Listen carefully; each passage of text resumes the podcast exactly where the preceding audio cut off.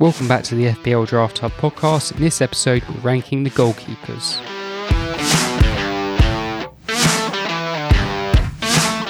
Welcome back to the FPL Draft Hub podcast, the podcast dedicated to the official FPL draft game. My name's Mitch, and I'm your host for part two of our player rankings update. In this episode, we are looking at the goalkeepers.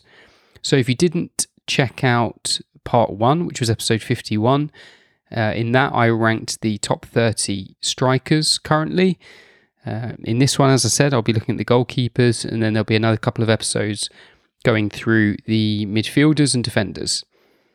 The format is pretty simple. I will go through, uh, I will go down the list starting with my top choice all the way down to my 20th pick. Uh, I'm doing 20 because I'm basing this on a standard 10 person draft league. So uh, 20 would be drafted in all. If you want to see the, the list of names up on screen whilst I'm going through them, uh, the list is is laid out for you on fpldrafthub.com. So just head over there to see it, or alternatively click the link in the description box, and you'll be able to uh, to see the list in front of you. The keepers are fairly easy to rank, so let's get into it.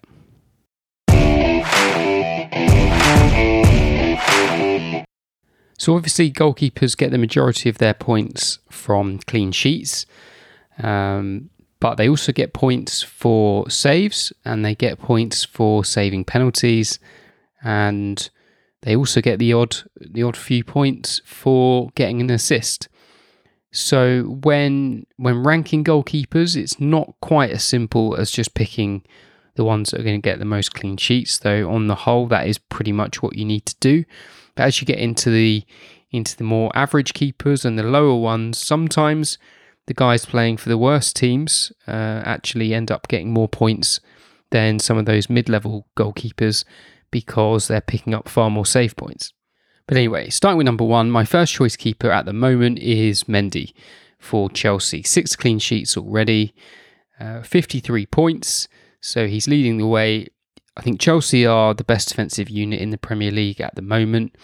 Um, as I said, most clean sheets does not always equal uh, best goalkeeper, but I think it's not a bad way to go, and especially with Mendy, I'd be surprised if he doesn't end up with the Golden Glove, and as such would be my choice if I had free choice over all the keepers. In second is Ederson for City, also has six clean sheets, not far behind in the defensive standings. Um, but you know he is my favourite keeper to watch. Not that that you know, not he spends much time on the ball, but when he does, he's always looking to spread it well, and some of those passes are just sublime. Of the keepers to have pretty much played every game, he has made the least saves with just 12. Compare that to Tim Krul with the most, who's, who's made 40 saves already. Even Mendy has made 28 saves this season, and that's um, you know that's where Mendy's 10 extra FPL points have come from already. This is worth noting because you are really all in on clean sheets with Ederson, with the occasional penalty save or assist.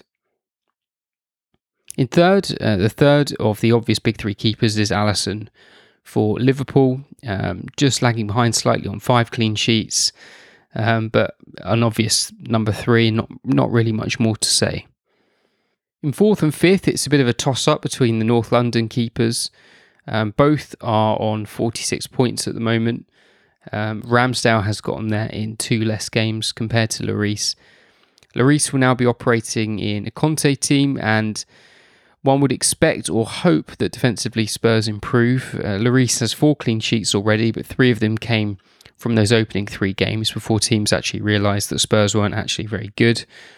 Um, Spurs have actually kept clean sheet in every Premier League game under Conte so far, so maybe Lloris is the most desirable keeper of the lot. Um, but with the Conte factor, that's why I've just gone with Lloris in fourth. So then fifth is Ramsdale. The move to bring in Ramsdale pre-season seemed odd to me as I've generally been impressed uh, with what I've seen from Leno and it just didn't seem a spot that they needed to upgrade. But Arsenal obviously didn't feel that way and it didn't take much for Ramsdale to be brought in uh, in game week three after they shipped seven goals in the opening two games. Since then, he has five clean sheets out of nine, decent save points, and I think the recent form has been uh, in part due to the stability in team selection, particularly at the back, Arsenal do have a tough run of fixtures up to Christmas, but overall, I think they'll have one of the best seasons in years from a defensive standpoint.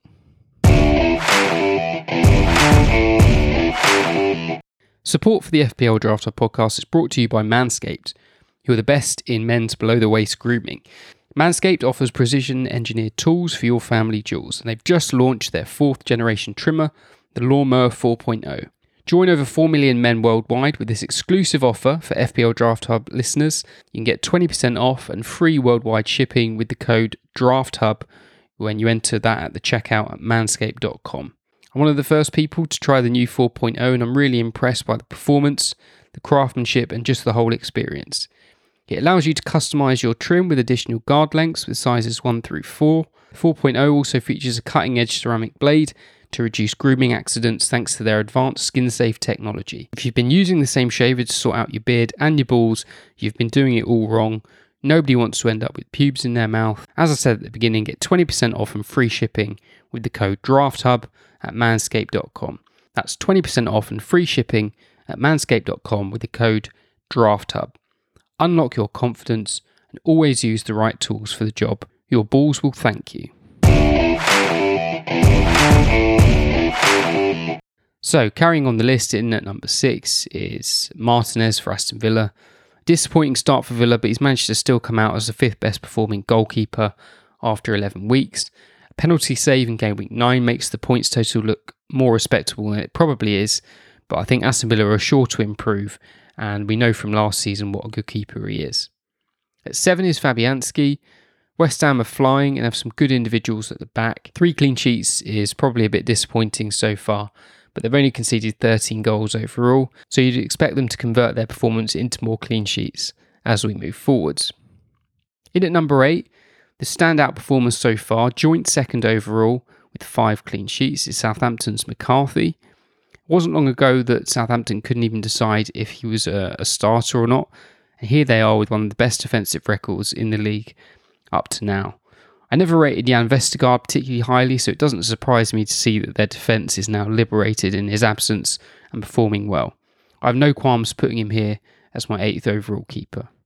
At number nine is David De Gea. He's here probably more on reputation and brand name alone, to be honest. Definitely a bias I bring to draft day and waivers in general, which can be my undoing. As it stands, though, how often would you start him or a Man United defender? My nan could do a fairly reasonable analysis of the defensive failings of late, which are obviously largely down to the issues with the system, but I think individual qualities uh, are probably being overlooked a bit too kindly. De Gea himself started the season well, I thought, but even for him, the individual errors are starting to appear, and it looks like anyone can score against them on their day, unless you're Spurs. At 10 is uh, Guaita for Crystal Palace. Everyone has noticed that uh, Crystal Palace actually attack teams now, but not many have commented on the retained solidity at the back. Even a Roy Hodgson team would struggle to concede just 14 goals after 11, and Vieira should be applauded for that. Kouyaté has been moved back into central midfield, Mitchell and Ward are still the fullbacks, and then it's a new centre back partnership of Guéhi and Andersen, which has looked very good. Has looked more impressive than £80 million Harry Maguire so far this season, and there should be plans to move him out of the England under 21 setup sooner rather than later.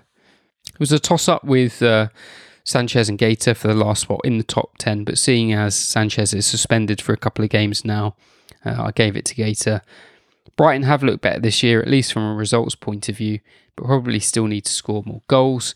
We know they're a solid defensive unit though, and he's a decent keeper to have.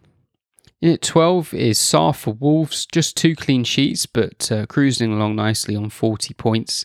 That points total is inflated by game week 6 performance, in which he got a clean sheet, 6 saves, an assist, and all three bonus points for a 14 point haul. Defensively, Wolves should improve slightly from here, but by how much, I'm not entirely sure. At 13 is Jordan Pickford. I just don't like Pickford. He annoys me just looking at him, and he's always made saves look better than they actually are. Um, I think he's a pretty average keeper, and England need to find the next bloke as soon as possible. At 14 is Kasper Schmeichel, just one clean sheet after 11 games. Leicester have just been terrible defensively this season. You know, even Norwich have two clean sheets so far. Schmeichel is second behind Krul in terms of total saves, which tells you he's not being protected very well. There have only been two games in which he hasn't picked up a save point, and still he's only 18th overall in terms of overall FPL points from goalkeepers. In at 15 is Brentford backup keeper Fernandez. Uh, Raya was going along nicely and was easily the pick of the bunch when it came to the newly promoted keepers, but is unfortunately now out for most of the season with knee ligament damage. I know next to nothing about Fernandez, but Brentford had managed three clean sheets uh, and shipped only 14 goals at the back before he came in, so as long as he has a safe pair of hands, he should be okay. Definitely an easy move to make if you own Raya and are now looking for a suitable replacement. At 16 and not last is Tim Krul. He's a he's a okay keeper. You know, Norwich are bad. The good news is that um, we know they can keep a clean sheet on the odd occasion, and we know Krul is pretty decent value for save points. He is what he is. I think there are definitely worse second keepers to have, and I'm about to go through them now. So at 17 is Meslier for Leeds. Uh, just one clean sheet this year. Uh, he occupies that unappealing area for keepers in FPL where you're unable to keep a clean sheet and you also don't make many saves, so not very consistent with points and not a keeper I'd look to in a hurry. At 18 and a massive, massive fall from grace is Nick Pope for Burnley.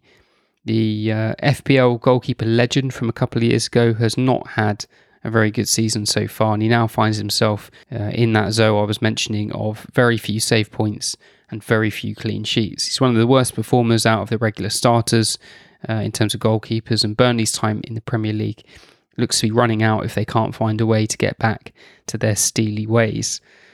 Pope still stands out because of his previous record, but it's really not looking good at all this year and I, I bet there are a lot of managers that went slightly too high on Pope in the draft. At 19 is uh, Ben Foster. Uh, no clean sheet so far. If you're looking to find out what a clean sheet is, I would not recommend subscribing to Ben Foster's YouTube channel.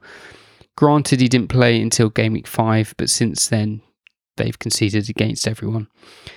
And bringing up the rear is uh, Darlow for Newcastle no clean sheets. Not much to say here. They've conceded the most goals. Um, definitely the uh, the worst option of out of all the bunch.